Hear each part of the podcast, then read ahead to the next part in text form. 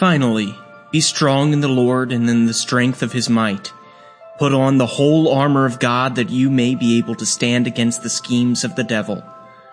For we do not wrestle against flesh and blood, but against the rulers, against the authorities, against the cosmic powers over this present darkness, against the spiritual forces of evil in the heavenly places.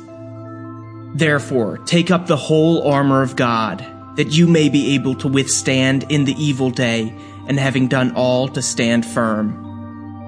Stand therefore, having fastened on the belt of truth, and having put on the breastplate of righteousness, and as shoes for your feet, having put on the readiness given by the gospel of peace.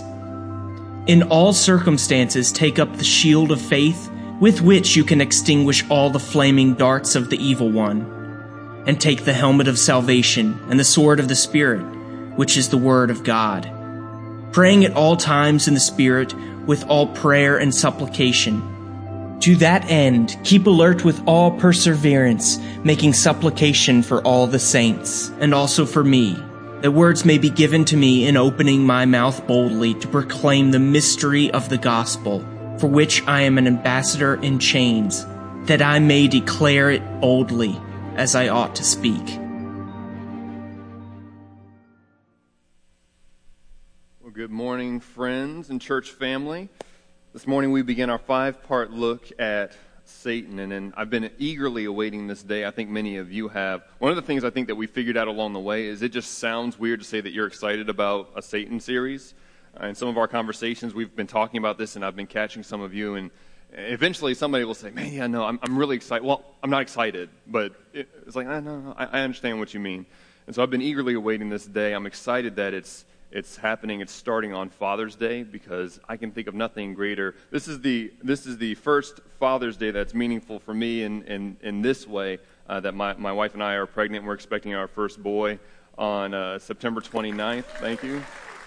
And as I think about that, there's nothing more than I can, that, that I can desire, than more than to lead my family with a, a strong arm, a strong back, with a strong will, to lead them in spiritual strength. And so I'm glad that we're starting with this topic on this day. But I invite you to get to Ephesians chapter 6 so that you can be, uh, you can be sightseeing with me as we begin this series. I want to start today with a, a, parable that was shared by David Foster Wallace in what is becoming a famous commencement address to Kenyon College. And he tells a parable of these two young fish that are swimming along. He says these two young fish are swimming along and they pass an older fish. And the older fish greets the two younger fish Hey, boys, how's the water? And the two younger fish keep swimming. A little bit of time goes by, and eventually one of the younger fish looks at the other and says, What the heck is water? And the, the point of the parable is almost immediately evident, usually. It's that some of the most important realities, some of the most significant realities go unseen. Not because they're rare, not because they're obscure, but precisely because they are so all pervasive. They are the the waters that we swim in. So hold that in one hand.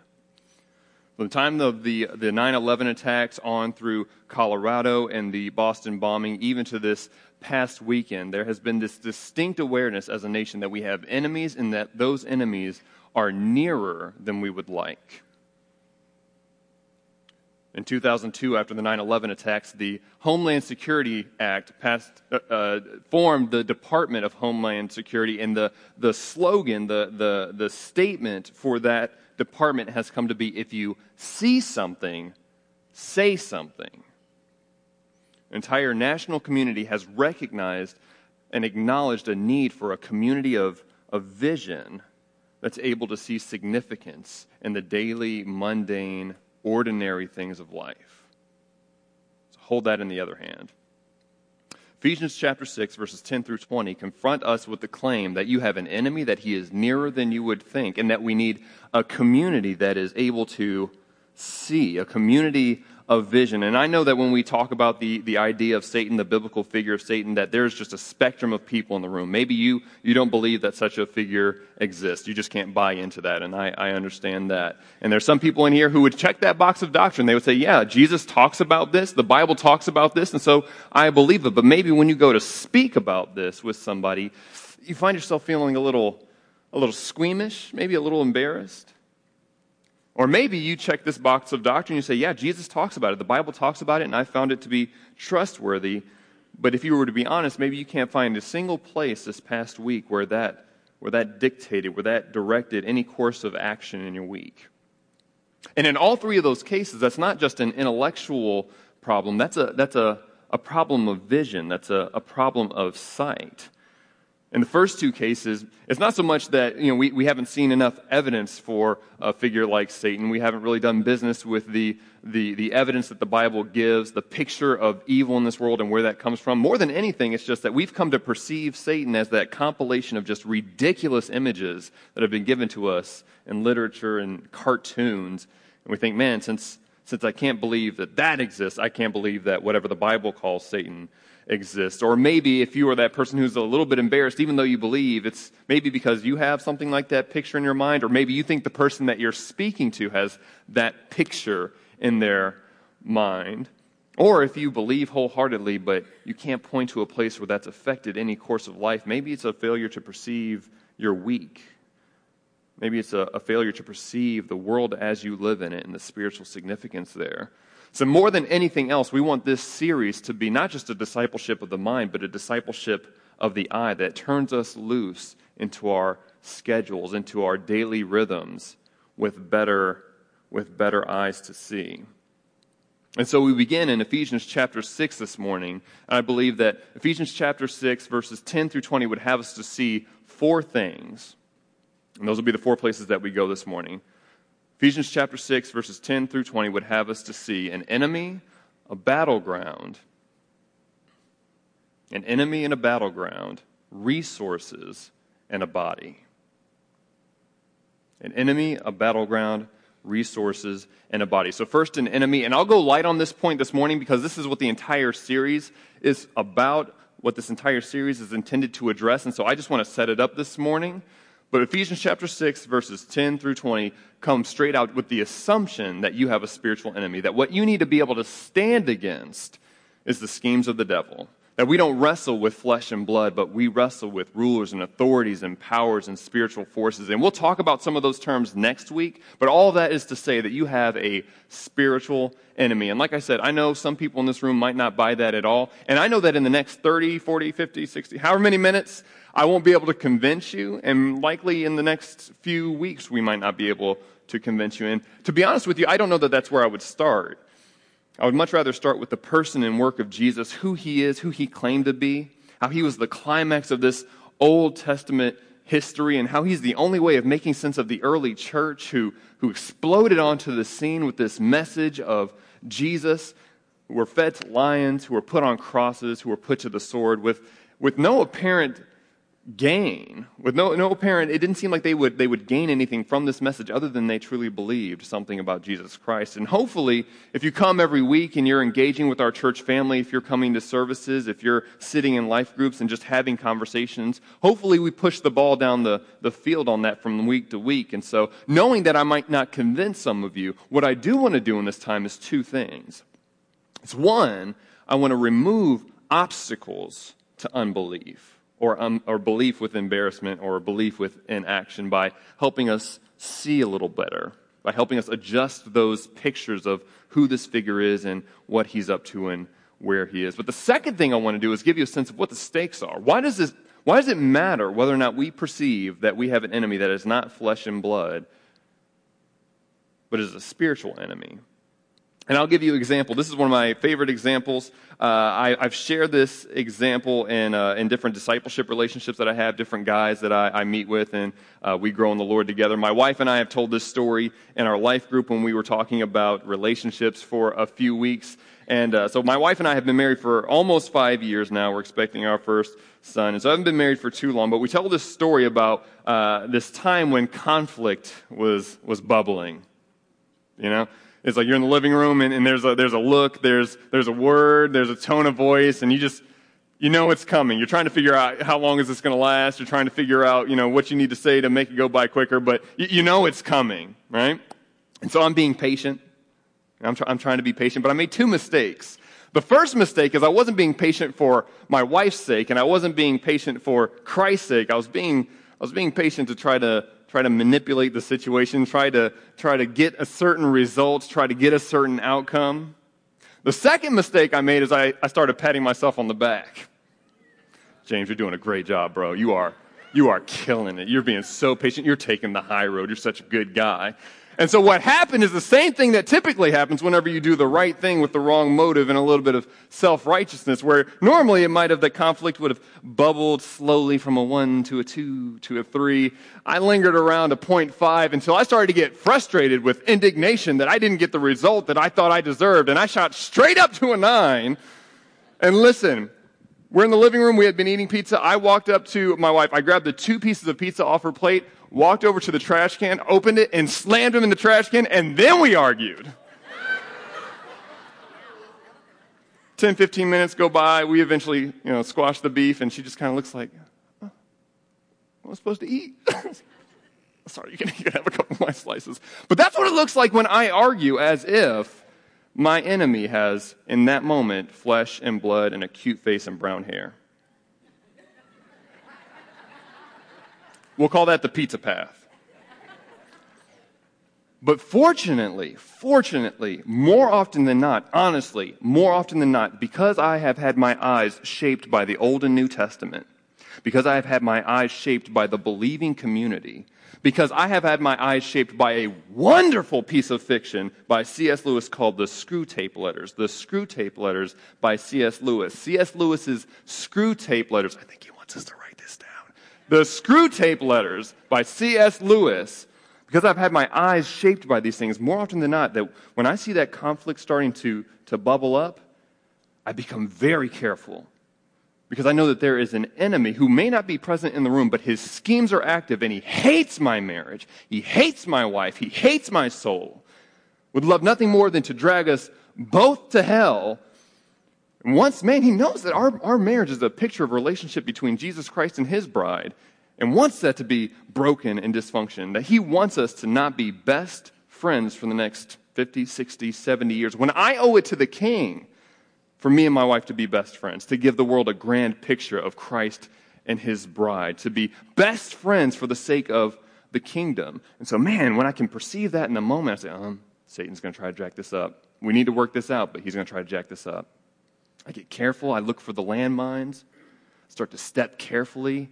I try, to, I try to reach her where she is, and then together we work through those things as we fight against another enemy, a spiritual enemy. Now, listen 10 years, 20 years of walking that path versus the pizza path, things look very different things look our marriage looks very different. Your relationship with yourself looks very different. Your relationship with a coworker a friend whoever it is your dealings will look incredibly different if you spend years traveling down a path as if your enemies have flesh and blood and it's not a spiritual enemy.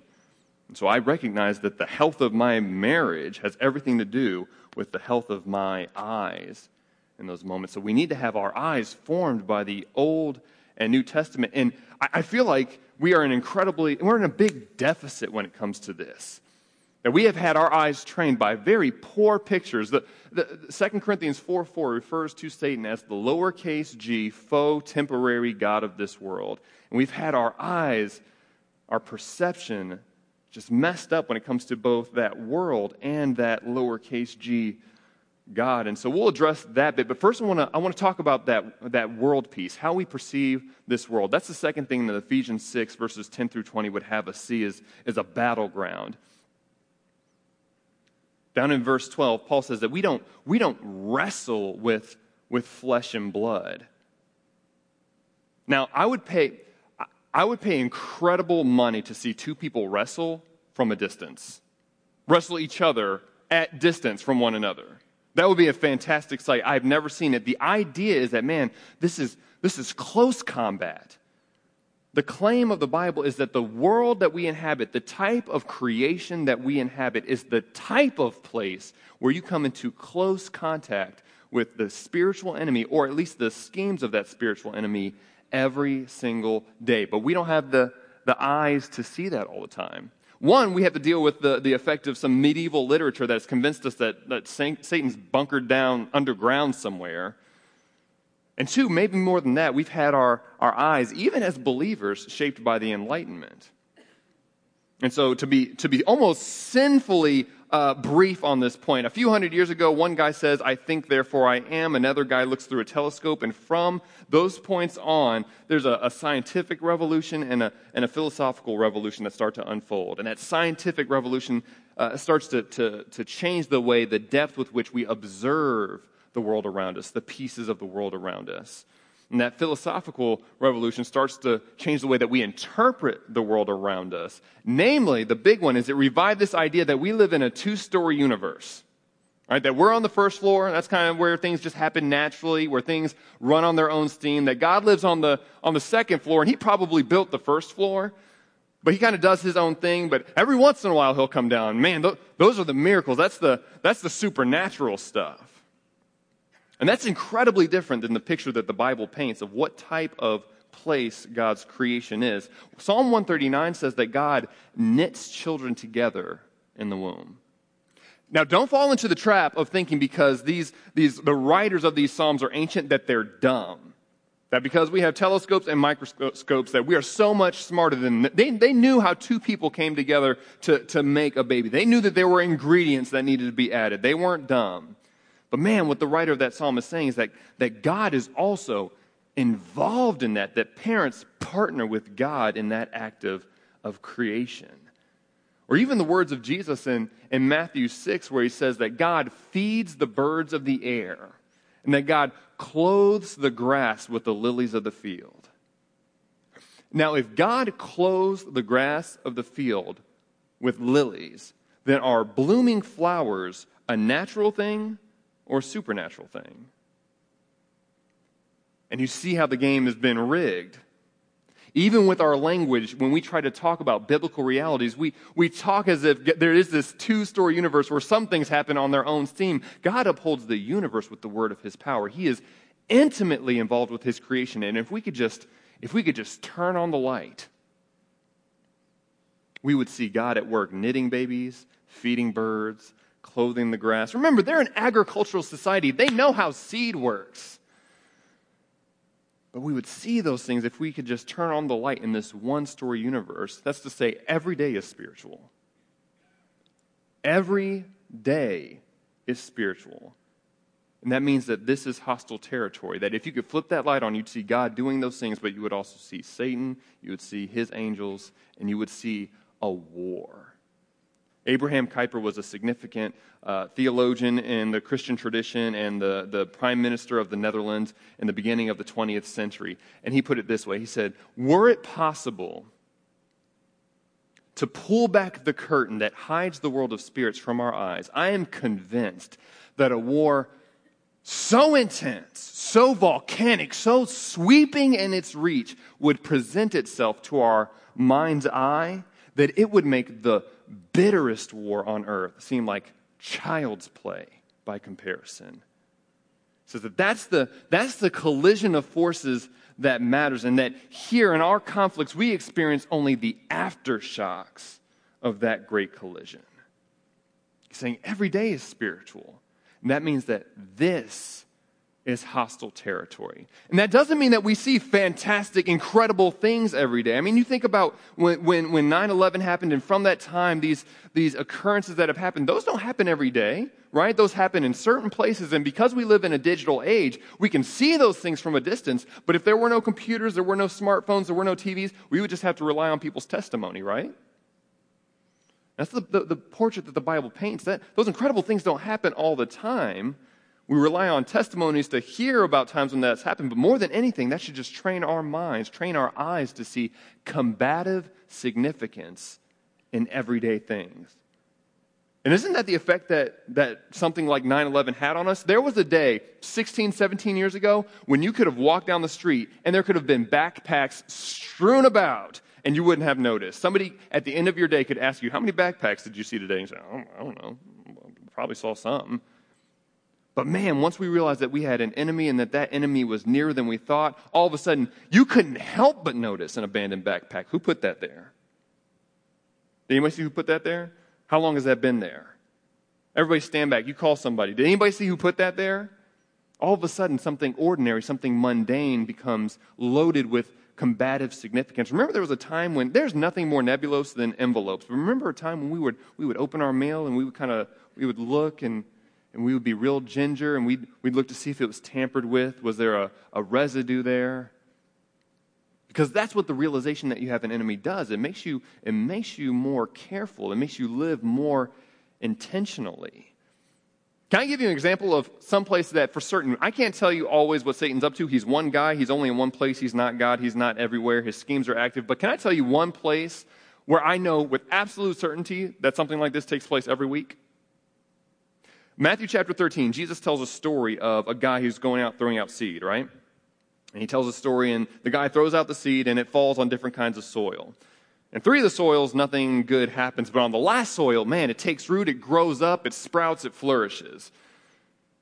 And Jesus tells this parable, and he says that the guy who's sowing seed is sowing the word. Right? He, he's preaching this word of the kingdom, and it falls on different soils, and on, on one of them it takes root, and the others it doesn't. But on one of those other three, that's the place where the seed fell on the path.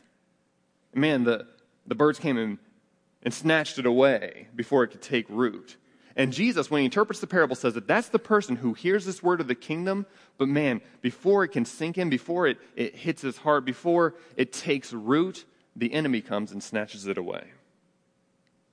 That means that every single week when we are here trying to, trying to sow this seed of the gospel, trying to sow this seed of the word, that there is an enemy at work trying to snatch that seed. Now, what do you expect that to look like? Guy in red tights comes through that door, bag over his shoulder. Of, of course not. He goes around what? Like literally grabs seed from the ground? Of course not. What does that look like? Man, maybe that looks more like a, I don't know, the Bible talks a lot about how the enemy tries to lean on your appetites. Maybe that looks like something as, as nebulous. Remember the envelopes? Remember the backpacks? Maybe it looks like something as ordinary as, man, I wonder what time we're going to get out of here for lunch. I don't know how long this kid's going to go. If we get to that place by this time, we should be able to beat the line. We ended up at that place last week. I can't go to that place again. Or maybe it looks like jargon. Maybe it looks like, because the enemy never uses reason. One of my favorite lines from the Screwtape Letters is that the, that reason, he, is a, the premise of the book is a senior demon trying to teach a junior demon how to tempt. And he says, never use reason. Reason always moves the battle onto the enemy's ground. Right? And so maybe, maybe something like jargon. Maybe it's just sitting there saying, oh, this is so regressive. I can't believe that people believe this. There's a total lack of progress. This is totally archaic. I, I, really don't believe how anybody could believe this. Never mind whether or not it's true or not. It's just, oh, it's just, it's, it's so regressive. Or maybe it wears more religious clothing.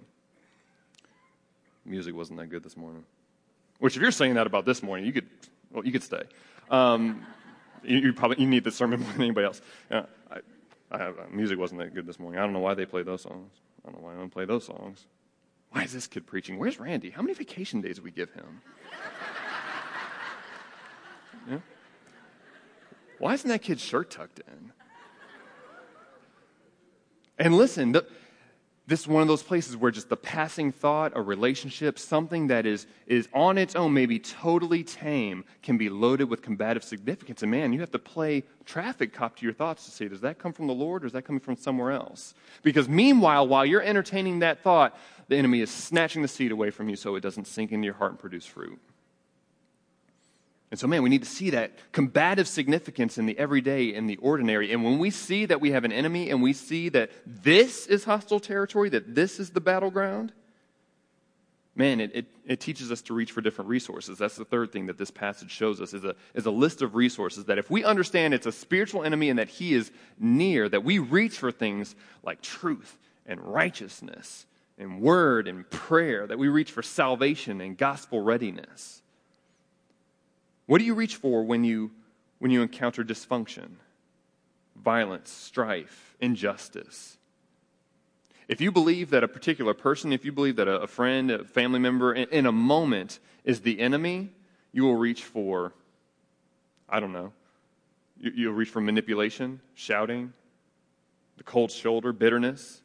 But man, if you, if you see in that moment that you have a spiritual enemy, that Satan's the enemy, and that he's trying to introduce dysfunction and steal joy from that relationship, man, you'll put on, you'll put on righteousness and faith and salvation. If in a moment you perceive that your boss or that a coworker is the enemy, you'll put on gossip, bitterness. But if in that moment we perceive that Satan is an enemy that is active, that his schemes are at work against you, so that you would have your kingdom significance robbed from your job, that he would break down a bridge that could be used for the gospel, you'll put on faith and gospel readiness. If you look out into a world and you, you perceive a particular figure or particular systems as the enemy, then you'll try to get your guy in office and you will snarl at people on the other side of the aisle while you do it. Now, listen, there's, there's nothing wrong with trying to get your guy in office. There's nothing wrong with protests, with marches, with viral videos. There's nothing wrong with philanthropy. But honestly, I think that we've gotten to the point where in a digital age where we can see more of the world than ever before, we can see more of the, the brokenness in the world than ever before, I think that we start to lose hope in some of those things. We wonder that uh, if any of those things actually change anything. And our, and our, memory becomes so short as we hop from one cause to the next. We just think, oh, did, did we catch Kony? Did they bring back our girls? Are, are we any closer to, to, to curing ALS? I don't, I don't even know how that panned out. And more and more we start to lose hope in these things. But man, if you perceive that there is one overarching fundamental enemy of God's good but broken creation, you will get on your knees and you will pray for God's kingdom to come and for his will to be done in your own heart, in your own life. You'll pray that God will lead you away from temptation and deliver you from the evil one. How neglected the second half of the Lord's Prayer is. Uh, the type of prayer that Christ taught us to pray every single day. Give us this day our daily bread. Ends with, man, God, don't let, don't let me fold into temptation. Don't let me be at work. Don't let me be an agent for the enemy's schemes. Deliver me from the evil one. Lead me away from temptation. And prayer is probably one of the single greatest indicators of who we actually think our enemy is. One preacher put it this way he said that, that you don't even know what prayer is for until you know that life is war. That, that prayer has been given to us as a, as a walkie talkie for wartime, but we often use it as a domestic intercom so that we can call the maid to get another log for the fire, to call the maid to get another pillow for the couch, to call the maid to get something sweet. I think that's one of the reasons why often we don't pray, because if we're going to be honest with ourselves, we're, we're, as, we're as comfortable as we would want to be. But man, if you understand that we have an enemy and that he is near, that this is hostile territory, you will get on your knees and say, God, we need help. God, we need help. We need reinforcements. When you sin, you'll fall to your knees and say, God, I'm, I'm hit. I need you to heal me. We need a medic. God, we can't see anything over here. We need your eyes. God, people are, people are defecting. We need you to rally the troops. They're losing heart. That's what prayer is for. If you see something, you'll say something in prayer. But that's not the only place. The fourth thing that this passage, the fourth thing that, that Ephesians 6, 10 through 20 would have us see is a body. That you won't do this on your own. The assumption of this passage, just like everywhere else in the Bible, is that this happens in a group. That this happens with the people. If you don't see it in the Bible, it's because it's the water that the Bible swims in. Paul says at the very beginning in, in verse, verse 11 and, and 12, man, we don't wrestle against flesh and blood. We wrestle against a spiritual enemy. The very end, he calls for the group to be alert, to watch one another, to, to pray for one another. One of the mottos of the If You See Something, Say Something campaign is it takes a community to protect a community. Don't you love when the Department of Homeland Security reads Ephesians 6? It, it, it takes a community to protect a community. Why? Because you cannot see everything on your own. You can see nothing. And man, by God's grace, you can see something, but you can't see everything. And so we need a, a community of vision that keeps an eye on one another. And one person's negligence or absence puts the whole group at risk. And man, some of us need to go to our life group and, and grab a, a, person or two, grab a, a man or two, grab a woman or two, and give them permission to say, look, keep an eye on me. And if you see something, say something. If you see me wrestling with the spirit of greed or lust, say something. If you see me giving into a, a spirit of self-loathing or self-loving, say something. If you see me falling asleep at my post, say something. If you see me sprinting through the minefield, say something. If you see me unarmed against a spiritual enemy, say something. Don't let my enemy pull me out the trench. And just because you fight for God's side does not mean that you can't spend a long, long season in the enemy's prison camp. And my, and my fear, my fear is that many of us are being dragged off to a prison of bitterness, a prison of insecurity, a prison of self focus, a prison of addiction, and we don't even have the eyes to see that we're headed there, a prison of sleepiness and ineffectiveness for the gospel and don't even see it. And maybe what's worse than that, have not immersed ourselves in a community of people who can see it for us. And maybe what's worse than that, have not given a single person freedom to say something if they do see it. And you don't go into war alone. You don't go into battle alone. Part of what we mean around here when we say that life is better connected is that life is protected connected. And so Paul goes on, he says, Man, you, you pray for one another, pray for one another, cover each other in prayer. Paul asks for himself, verse 19 and 20. He says, Man, pray for me. I gotta, I gotta preach this gospel the way I ought to, that there's a way I ought to preach. And if I'm gonna do it, I need you to cover me. I sent that text message earlier this week. I texted a group of five people. I said, look, I have this sermon God's put in my bones and I need you guys to cover me in prayer so I preach it as I ought.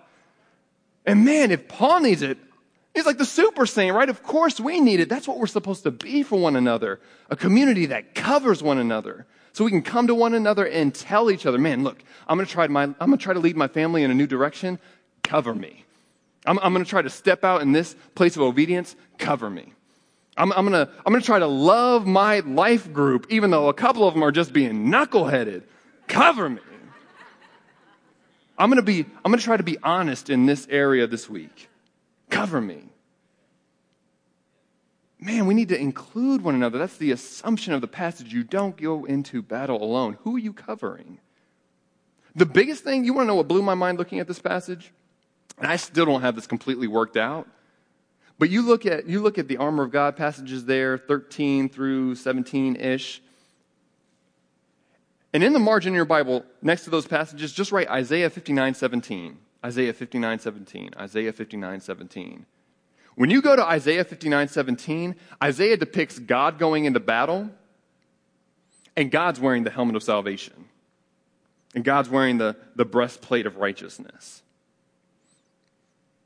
And so when Paul is talking about putting on the armor of God, I, by that, the armor of God, I think he's not just talking about the armor that God gives, but I think he's talking about the armor that God wears.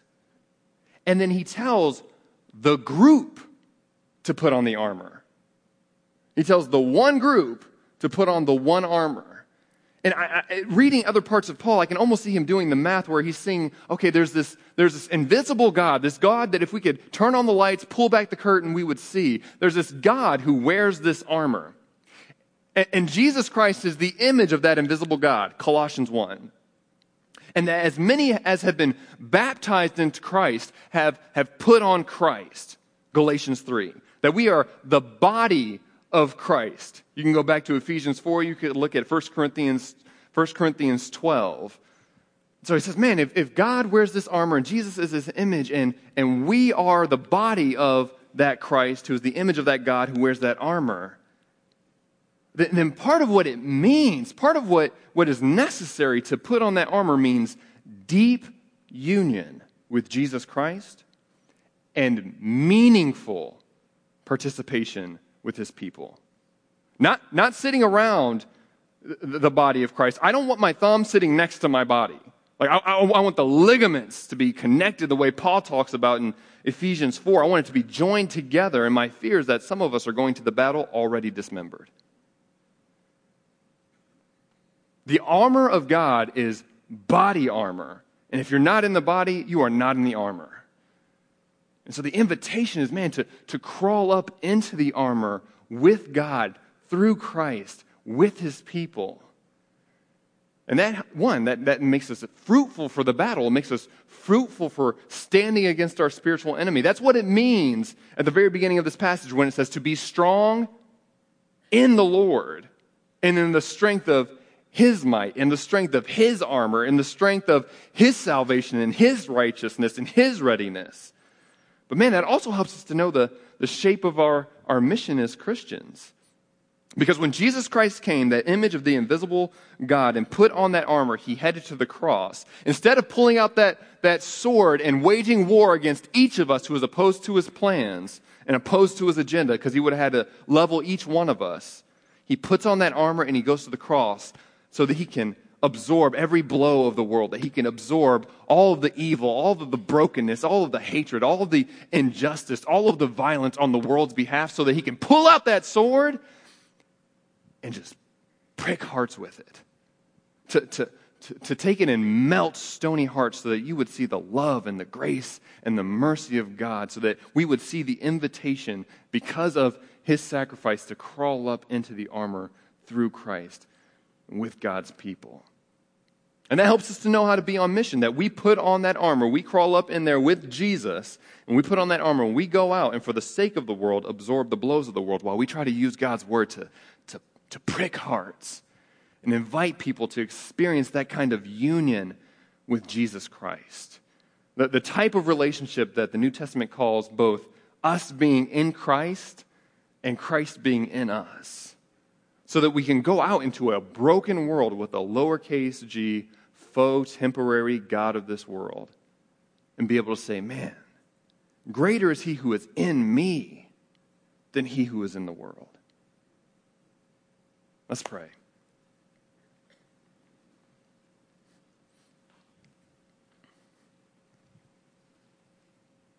Father, I pray that you would help us with this. I pray that by the power of your Holy Spirit, we would have eyes. I pray that by the power of your Holy Spirit, that there would be an awakening, that, that dead things would come to life, and that we would go into our weeks that we would go into our lives, go into our relationships with new eyes that are, that are able to see the war that's going on all around us in the ordinary and in the mundane. I pray that you would bless your people for that task, for the sake of your cause and for the sake of our neighbors, for the sake of the world around us, for our own joy and for your glory. I pray that we wouldn't be so proud. I pray that we would give ourselves to one another and that we would be watchful over one another, that we would give each other freedom to see one another and to say anything that needs to be said in this battle. I pray that we would watch each other's six. We love you. We thank you for sending your son. Your son who puts on the armor, absorbs the blows on our behalf, and invites us to join him. I pray that we would experience a deep union, a deep fellowship, a deep intimacy with Him, and that we would do it together. Help us to stand in the strength of His might. I pray these things in Jesus' name. Amen.